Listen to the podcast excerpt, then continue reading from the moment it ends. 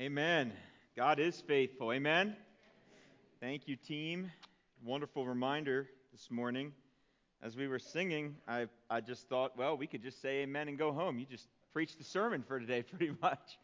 Um, but one of the ways that we truly know that God is faithful is through examining His Word and seeing how trustworthy and faithful He is to do exactly what He said He would. And that's the testimony that we find when we turn to the book of Exodus and continue our study this morning. And let's look at our memory verse uh, first, because again, it reminds us of God's faithfulness. We'll say it together. And God heard their groaning, and God remembered his covenant with Abraham, with Isaac, and with Jacob. God saw the people of Israel, and God knew. Exodus 24 and 25. A faithful God indeed. And on Sunday mornings, when we gather and we sing together and we reflect on those truths and those promises, a lot of times we leave here and we're energized and fired up and we're thinking, yes, yes, yes. And Monday comes and we still maybe are riding on that uh, idea and that thought that we've carried from Sunday morning. Yes, yes, yes. And then Tuesday we get up and we go into work or we go out into the world that we live in, and all of a sudden, life hits. Life happens. Something hard, something difficult. Today, in particular, we're looking at opposition and criticism. Have you ever faced opposition in your life? Have you ever been criticized?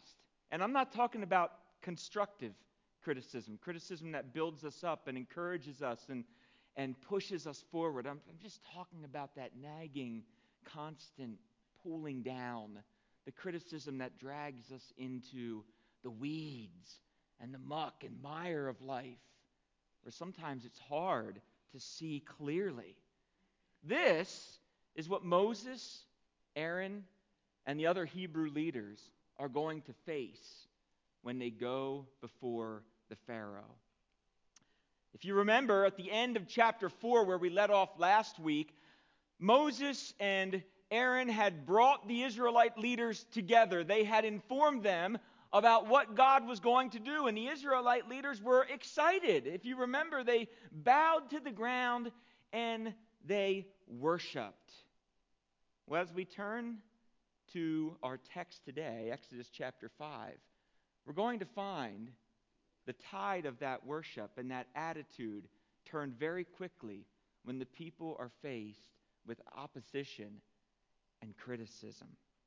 And so, perhaps a good question that we ask of the text this morning would be what can be hopeful to us when we face opposition as we live out God's calling on our lives? Today, we are looking at Exodus chapter 5 through chapter 7 verse 13, so a big chunk of text this morning.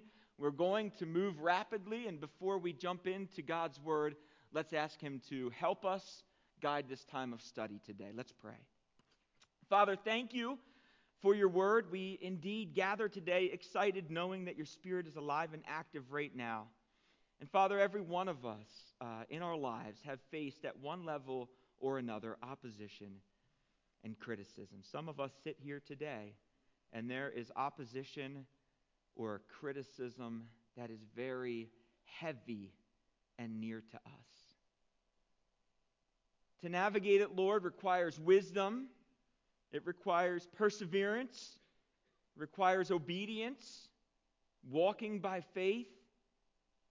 Lord, we see that there were times in Moses and Aaron and, and the Hebrew leaders, times in their life and leadership where they struggled, they fumbled, they messed up. And Lord, sometimes in our lives, we do too. We face opposition, we face criticism, and we lose hope. We don't keep moving forward. We stop. Even when we know we're being faithful to what you've called us to do. So, Lord, as we open your text this morning and study together from your word, I pray that you would help us to learn, to take truths from it that we could apply in our lives so that when we face criticism and opposition in our lives, we can remain faithful and that we can hold on to the hope that you've secured through Jesus. It's in his name we pray. Amen. Exodus chapter 5, we're going to read verses 1 to 9 to begin our time together today. Exodus chapter 5, verses 1 to 9. Afterward, Moses and Aaron went and said to Pharaoh, Thus says the Lord, the God of Israel, let my people go, that they may hold a feast to me in the wilderness. But Pharaoh said, Who is the Lord, that I should obey his voice and let Israel go? I do not know the Lord, and moreover, I will not let Israel go. Then they said, The God of the Hebrews has met with us. Please, let us go a three days' journey into the wilderness, that we may sacrifice to the Lord our God, lest he fall upon us with pestilence or the sword. But the king of Egypt said to them, Moses and Aaron, why do you take the people away from their work? Get back to your burdens. And Pharaoh said, Behold, the people of the land are now many, and you make them rest from their burdens? The same day, Pharaoh commanded the taskmasters of the people and their foremen, You shall no longer give the people straw to make bricks as in the past. Let them go and gather straw for themselves. But the number of bricks that they made in the past you shall still impose on them. You shall by no means reduce it, for they are idle. Therefore they cry, Let us go and offer sacrifice to our God. Let heavier work be laid on the men, that they may labor at it and pay no regard to lying words. The scene quickly closes out in chapter 4 of this audience of Israelites who had accepted and believed the words of Aaron and Moses and were worshiping God. And now we're opening on Moses and Aaron's initial confrontation with the Pharaoh. Yahweh's request was to see his people set free, to, to worship him outside of Egypt. It's a request that Pharaoh is going to stubbornly refuse. Look again at verse 2. Who is the Lord that I should obey him by releasing Israel? I do not know the Lord. I will not release Israel. Pharaoh's response should leave readers and listeners of God's word echoing in our minds the name of God as revealed in chapter 3. The God that Pharaoh asks about here is the one true living God, the great I am, the God that will soon prove his power and his sovereignty over not just Pharaoh, but all of the other gods of Egypt. And instead of following the orders of God, Pharaoh actually, in our text, doubles down on his commission of hard labor for the Hebrew people. If Pharaoh was concerned about the growth of the Hebrew population, then in his mind, giving them time away from Egypt to worship Yahweh could only lead to further growth. So rather than liberation, his reply get back to work. What are you doing keeping these people from their labor? Slave masters and foremen, from now on, make them collect their own straw. These people are a bunch of slackers. Pay no attention to their lying words. You see, opposition to God's plan was coming early to Moses and Aaron and the Hebrew elders. And God had prepared them that this opposition was going to come. But it's one thing for us to, to be told we're going to face opposition, and a whole other thing when that opposition actually confronts us face to face. That's scary, isn't it? Have any of you here ever sat in the face of direct opposition? What begins to happen? Think about it. Go back to a time, I know it's uncomfortable, but go back to a time and think about when you were sitting in direct opposition. Can you think? Our heart starts to do what? Race. Sometimes our hands start to shake, right? We can feel maybe our stomach getting tight, our head and our, our vision starts to get a little cloudy. This is hard. This is difficult stuff that Moses and Aaron, Aaron are facing. And they're facing the, one of the rulers of the ancient Near East, Pharaoh, a man who had the power to put them to death. And when the trail before us becomes cluttered and, and there's obstacles that are painting the paths that we tread, are we going to have the endurance and the perseverance and the patience and the courage and the faith to continue on? Would Moses, would Aaron, would the other Israelite leaders continue in the face of this opposition to walk by faith? And as the narrative continues to unfold, the slave masters give this new order to the Israelites, and the Israelites now have to spread out all over Egypt and collect stubble for the straw to make the bricks that they were making. Look at verse 14. The foremen of the people of Israel, whom Pharaoh's taskmasters has set over them, were beaten and were asked, why have you not done all of your task of making bricks today and yesterday as in the past? And the people were expected to take on this new command of Pharaoh without a decrease in their previous production of bricks. And this time, instead of crying out to God, the people begin to cry out to Pharaoh. And Pharaoh, in the narrative, is now presented as the primary obstacle between God's people and his plan of deliverance for them. The Hebrews had grown quite discouraged. They've been beaten, they've been abused, they've been pressed down under the weight of oppression. Their words echo in history in the cries of all who've ever been held in slavery or bondage. Then, verse 15 the foreman of the people of Israel came and cried to Pharaoh, Why do you treat your servants like this? No straw is given to your servants, yet they say to us, the taskmasters, Make bricks. And behold, your servants are beaten, but the fault is in your own people. And when the foreman approached Pharaoh with the complaint of the people, Pharaoh's response is loaded with fury and anger. I, I, think the net translation, the NET translation, it best represents the Hebrew text here. So I want to read from that. But you're going to hear the hatred and the anger and the vitriol that Pharaoh has towards his people. Starting in verse 17, Pharaoh replies, You are slackers! Slackers! Twice. Have you ever been called a slacker? Lazy? I believe the people were far from that. That is why you are saying, Let us go sacrifice to the Lord. So now get back to work. You will not be given straw, but you must still produce your quota of bricks. Merciless. merciless. The Israelite foremen saw that they were in trouble when they were told, You must not reduce the daily quota of your bricks. This is an impossible situation. Impossible. Not only did they have to maintain their quota, but now they had to go and get all the stuff on their own and still perform in his opposition to God, Pharaoh's responding to his critics by increasing their labor and their pain in slavery.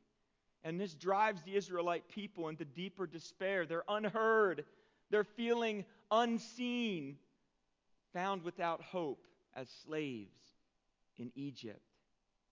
And when faced with this persecution, their hopelessness is actually going to take the form of criticism towards the people that God had sent to help them.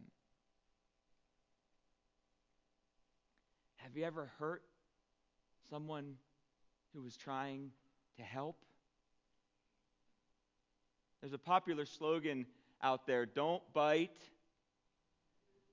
the hand that feeds you.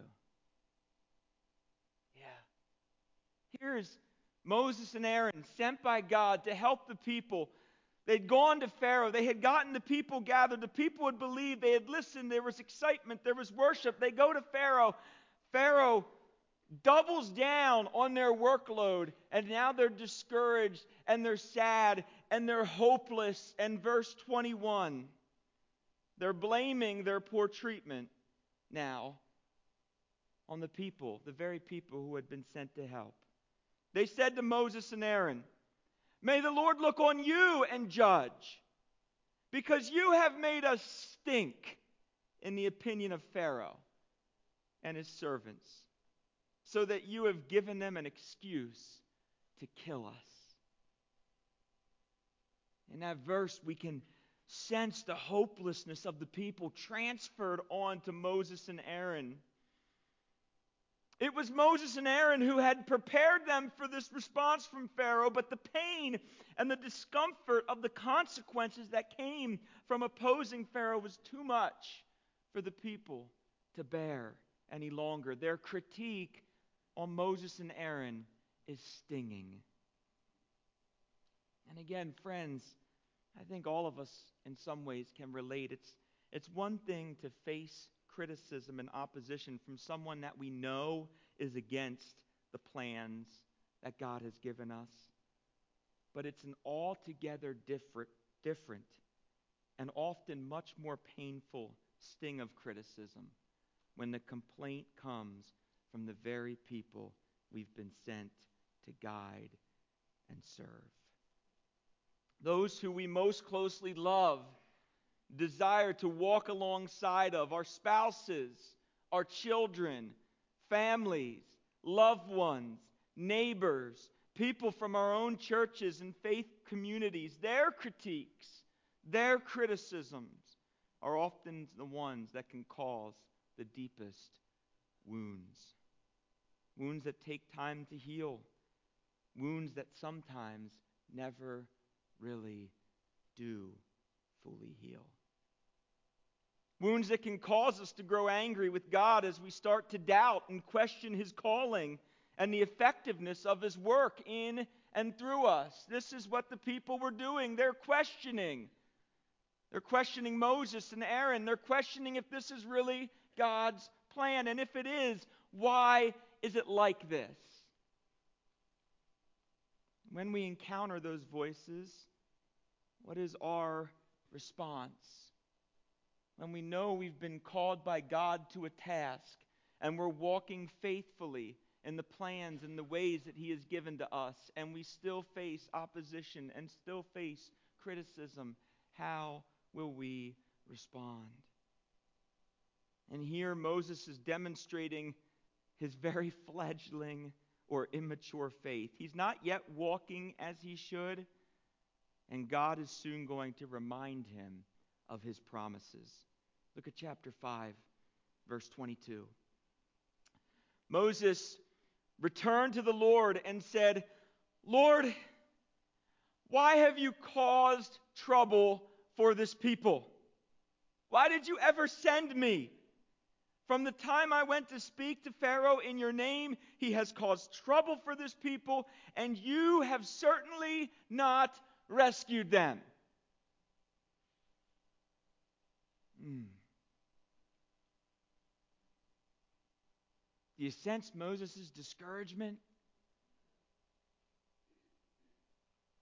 Over the years, it's, it's almost been 20 years of ministry now. And in 20 years of full time ministry, I've encountered many pastors and ministry workers who have prayed the same prayer.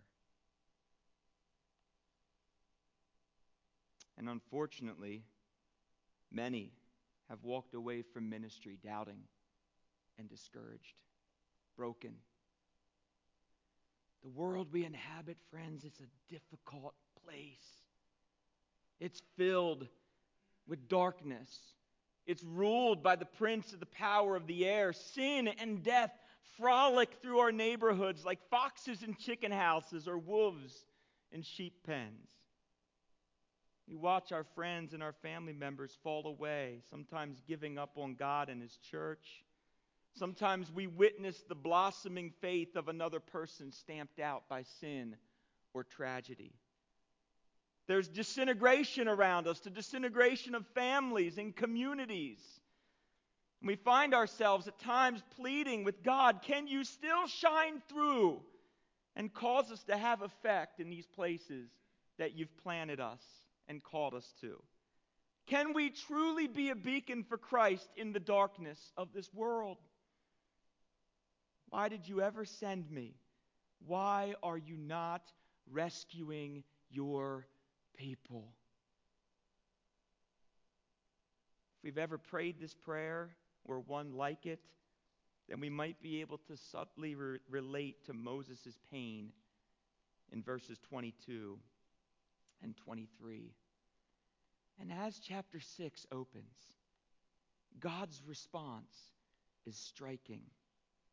In our pain, in our feeling or sense of inadequacy, in our questioning, sometimes in our doubting, even, when we feel that God is silent or he is not working, we are to remember and rehearse his promises.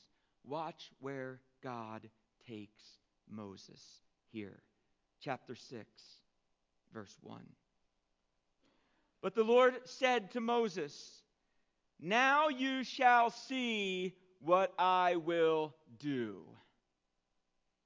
To Pharaoh, for with a strong hand he will send them out, and with a strong hand he will drive them out of his land. God spoke to Moses and said to him, Now I want you to watch all the I am statements here. I am the Lord. I appeared to Abraham, to Isaac, and to Jacob as God Almighty, but by my name, the Lord, I did not make myself known to them.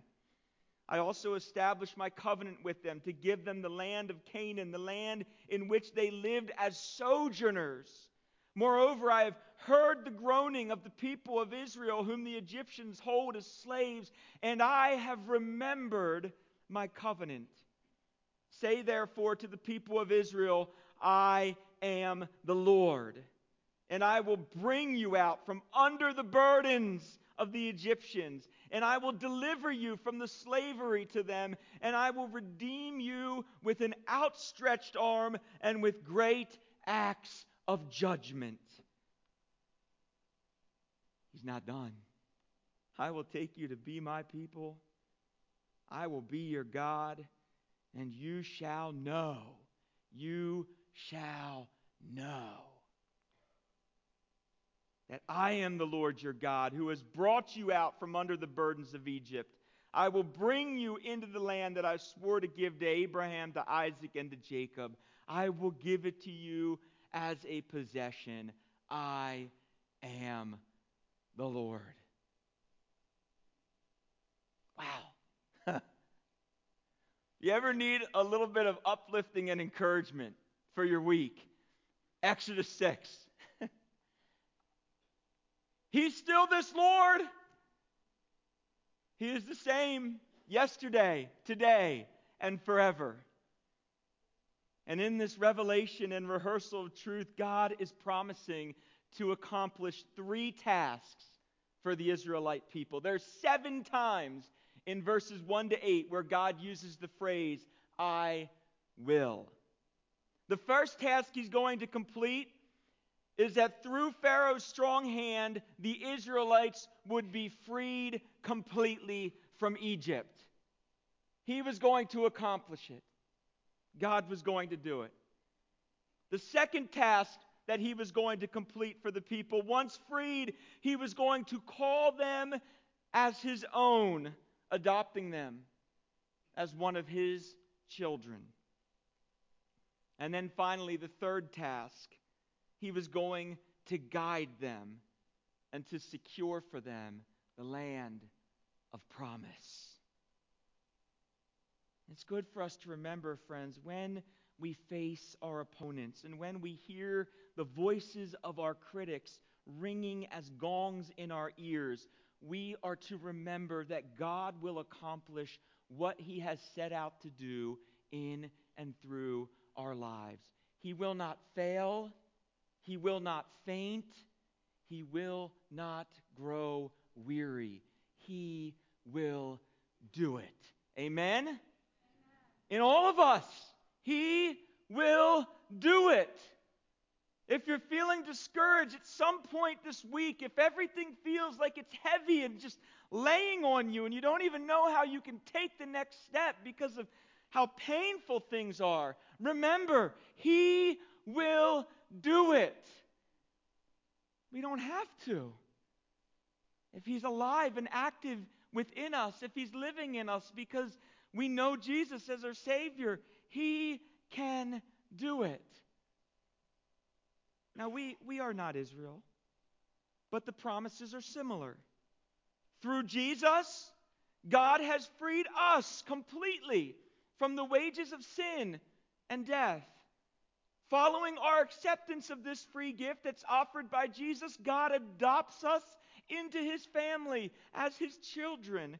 Then he calls us to take part in his kingdom. This is our land of promise. And we can begin taking part, even now, here on earth, until one day we fully realize the full inheritance we have in heaven. God's plan of salvation, his offer of deliverance from sin and death, is available to any and all who would put their faith and trust in him. Friends, he sent Jesus because he loves us.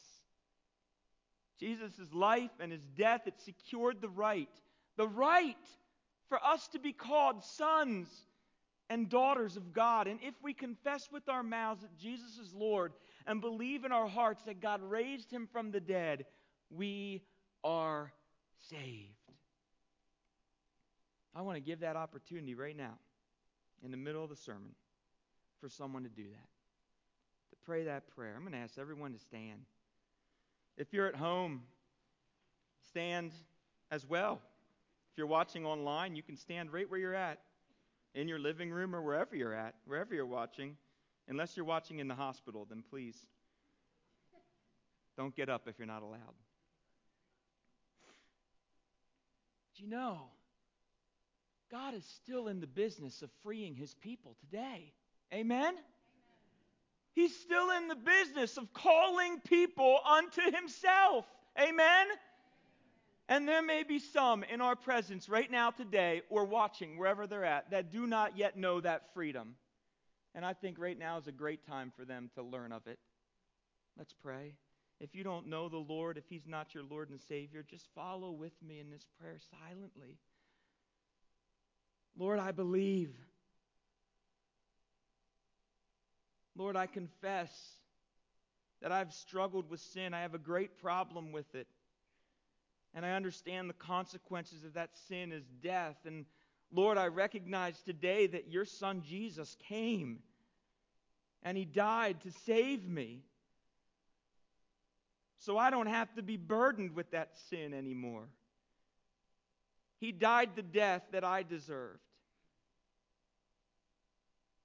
And then he raised from the dead. And today I believe, I confess it with my mouth Jesus is Lord and God, I believe that by your power, He raised from the dead, and He's forgiven me of my sin, that I might live with Him forever.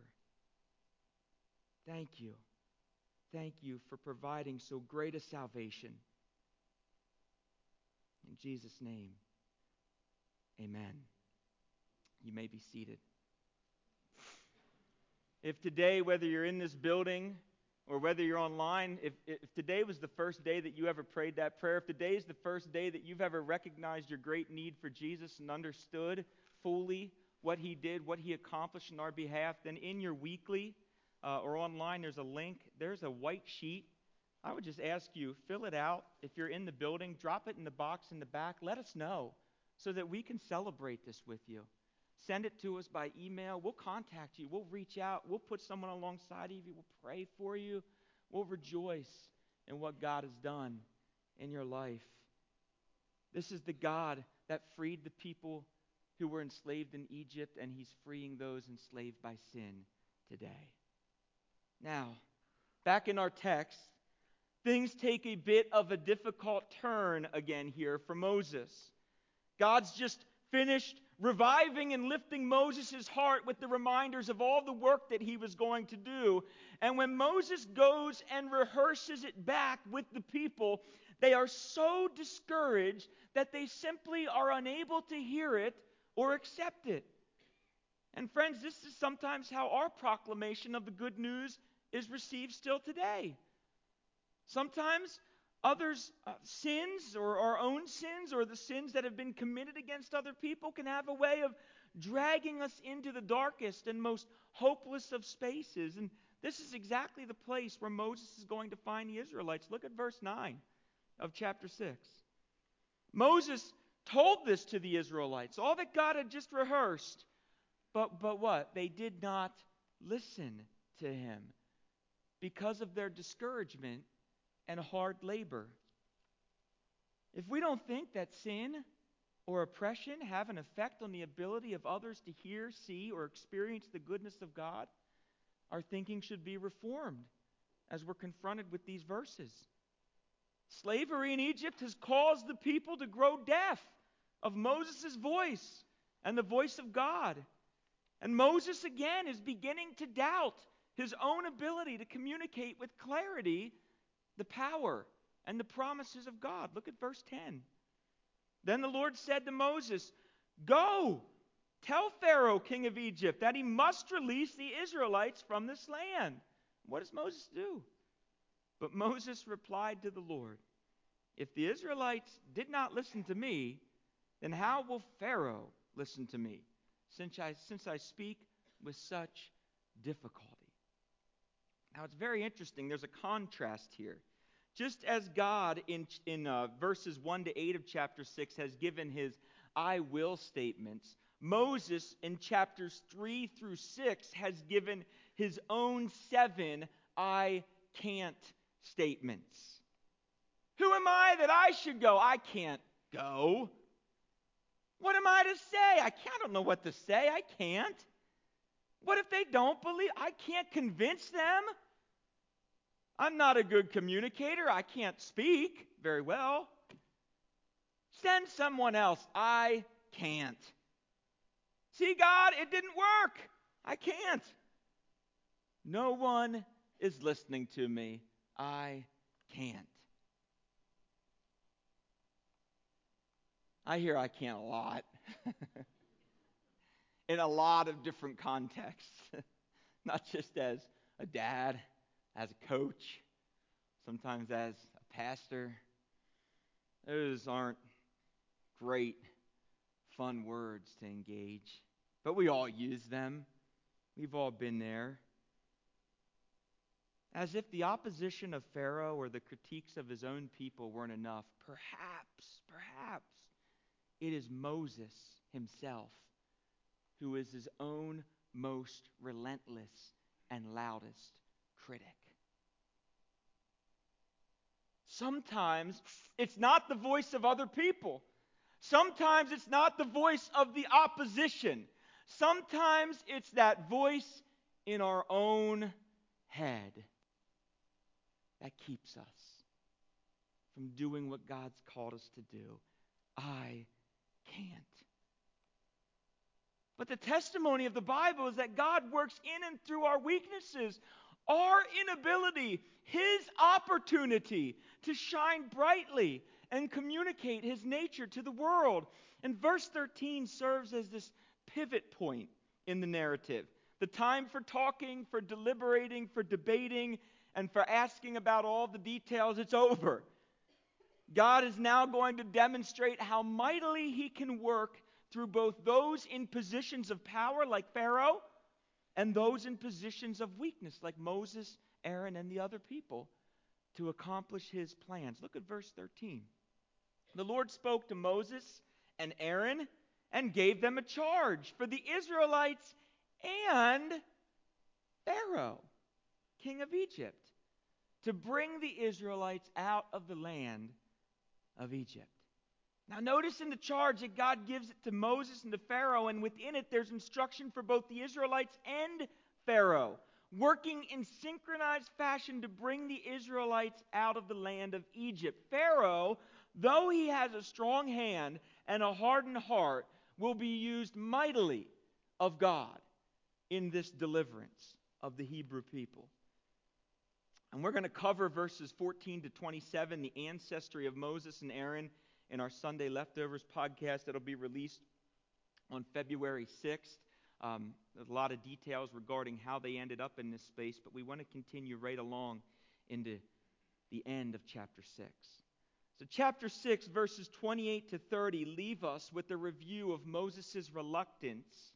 And as we enter chapter 7, we finally begin to see God's reluctant deliverer, just like a toddler, learning to walk by faith. Look at chapter 7.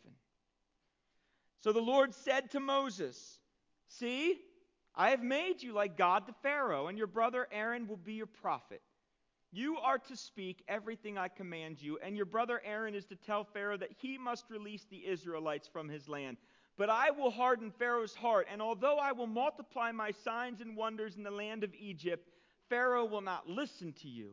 I will reach into Egypt and bring out my regiments, my people, the Israelites from the land of Egypt, with great acts of judgment. So Moses speaks to Aaron, and Aaron, like a prophet, uh, serves as Moses' mouthpiece to Pharaoh, and Aaron would speak the words of God with fervency, boldness, and conviction. And although they're rather advanced in age, by the way, the text tells us they're in their mid 80s.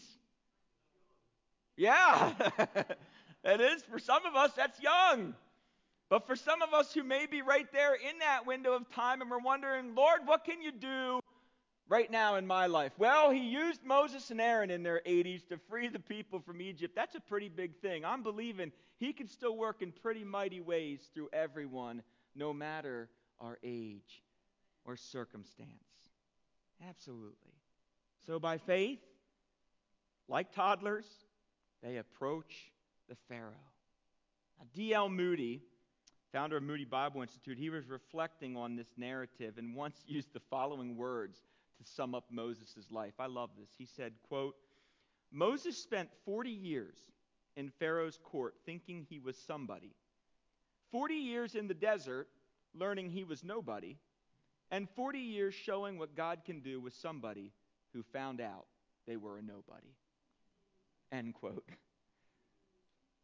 That's good. What follows in verses 8 to 13 of chapter 7 is the beginning of the miracles and the wonders that God would perform to see his people delivered. Look at verse 8.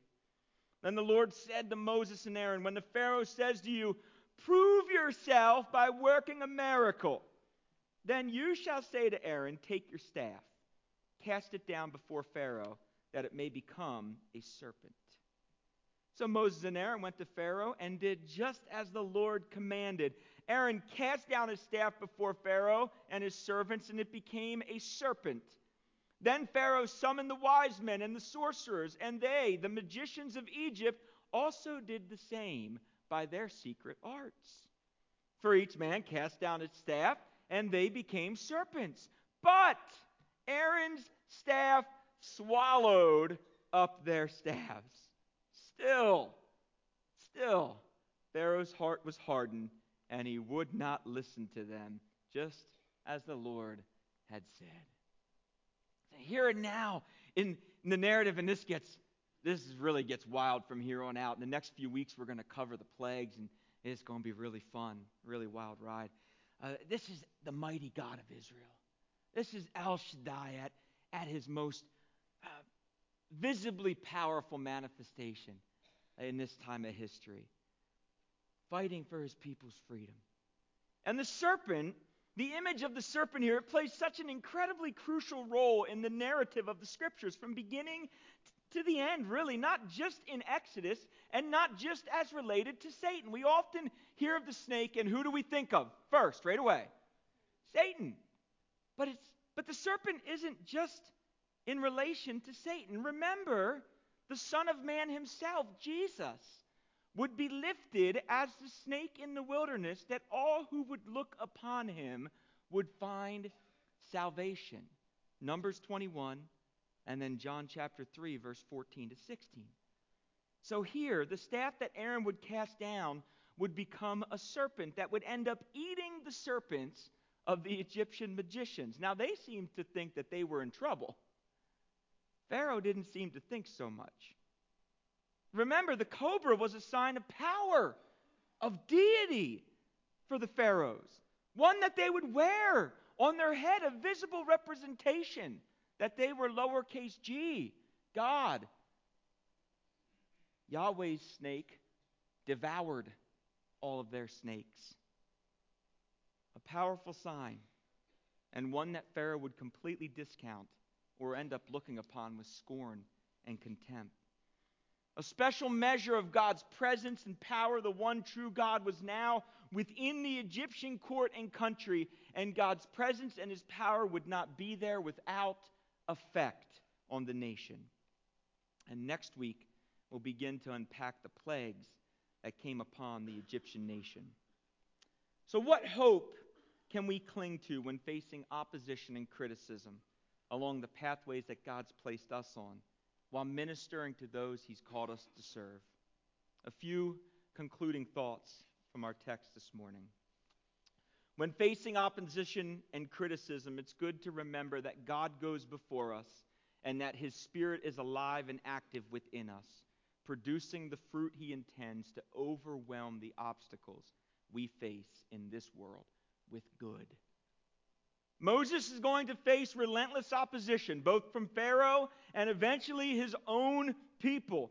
And under this relentless opposition, we can't lose heart or lose our grip on hope. There is fruit that God produces in and through his people that can overwhelm the evil and the opposition in our lives with good, love, joy, peace, patience, kindness. We know them, goodness, faithfulness, gentleness, and self control. Next, when facing opposition and criticism, it's good to rightly order the voices we are hearing. Moses needed to listen to the voice of the Lord over the voice of Pharaoh, his opposition, over the voice of the Israelite leaders, his critics. He needed to hear the voice of the Lord, not dismissing or ignoring the other voices, but rightly ordering them, prioritizing God's voice first.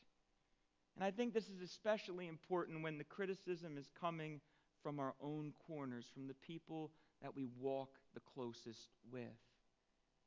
God's voice comes first. It needs to be our closest companion on the journey, then mentors and trusted voices, and we weigh their words against the words of our opposition and critics. And then finally, as we saw by the example of Moses and Aaron, though they walked as toddlers early on in this journey, they stayed the course and their walk was steadied. They could have given up. They could have heard the voices and just, Lord, we can't do it. We're discouraged. They're discouraged. There's no hope. I'm going back to Midian. I got a family. I'm going to go back to shepherding sheep. But even though reluctantly, they obeyed. They were fearful, but they were obedient. And God blessed them by being faithful to do exactly what he said that he would through them. The scripture tells us, Blessed are those who suffer for the sake of righteousness. Righteousness. And in this world, friends, we will suffer for the sake of righteousness. Jesus did, the disciples did, many throughout history have. We will too. And we can live with the confidence that staying the course of God's standard of right living in this world, and as we do that, He'll steady our walk. And we can be encouraged and empowered and equipped as God is faithful to help us in that which He has called us to do. And we are going to have some time today to celebrate uh, two of our young ladies who are, well, they're walking by faith in the places that God has sent them to in different parts of the world. And We're going to hear from Daryl and Ladina. They're going to share a little bit uh, about Emma or Emily and Jenna and what they've been up to. And we have to unfortunately dismiss our live stream audience at this time because some of the nature of what they are going to share needs to remain sensitive since they're in parts serving in parts of the world where there is uh, just a sensitivity to those things, and we really want to protect protect them. So if you'd like to hear this update, I believe we will have service recorded. If you're listening online, let us know, and we'll try to get this update to you. I'm going to pray as we dismiss our live stream audience, and then Daryl and Ladina are going to come and share about Emily and Jenna. Let's pray. Father, thank you for your word. Thank you for the example of your faithfulness. Thank you for demonstrating your power before Pharaoh, and thank you for being a God who never changes, a God that's still in the business of setting people free even today.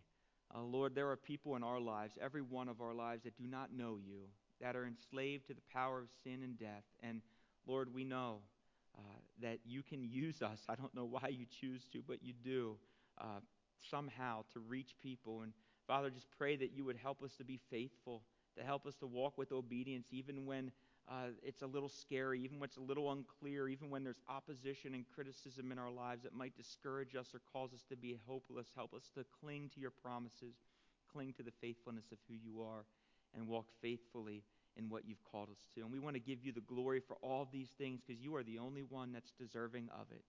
It's in Jesus' name.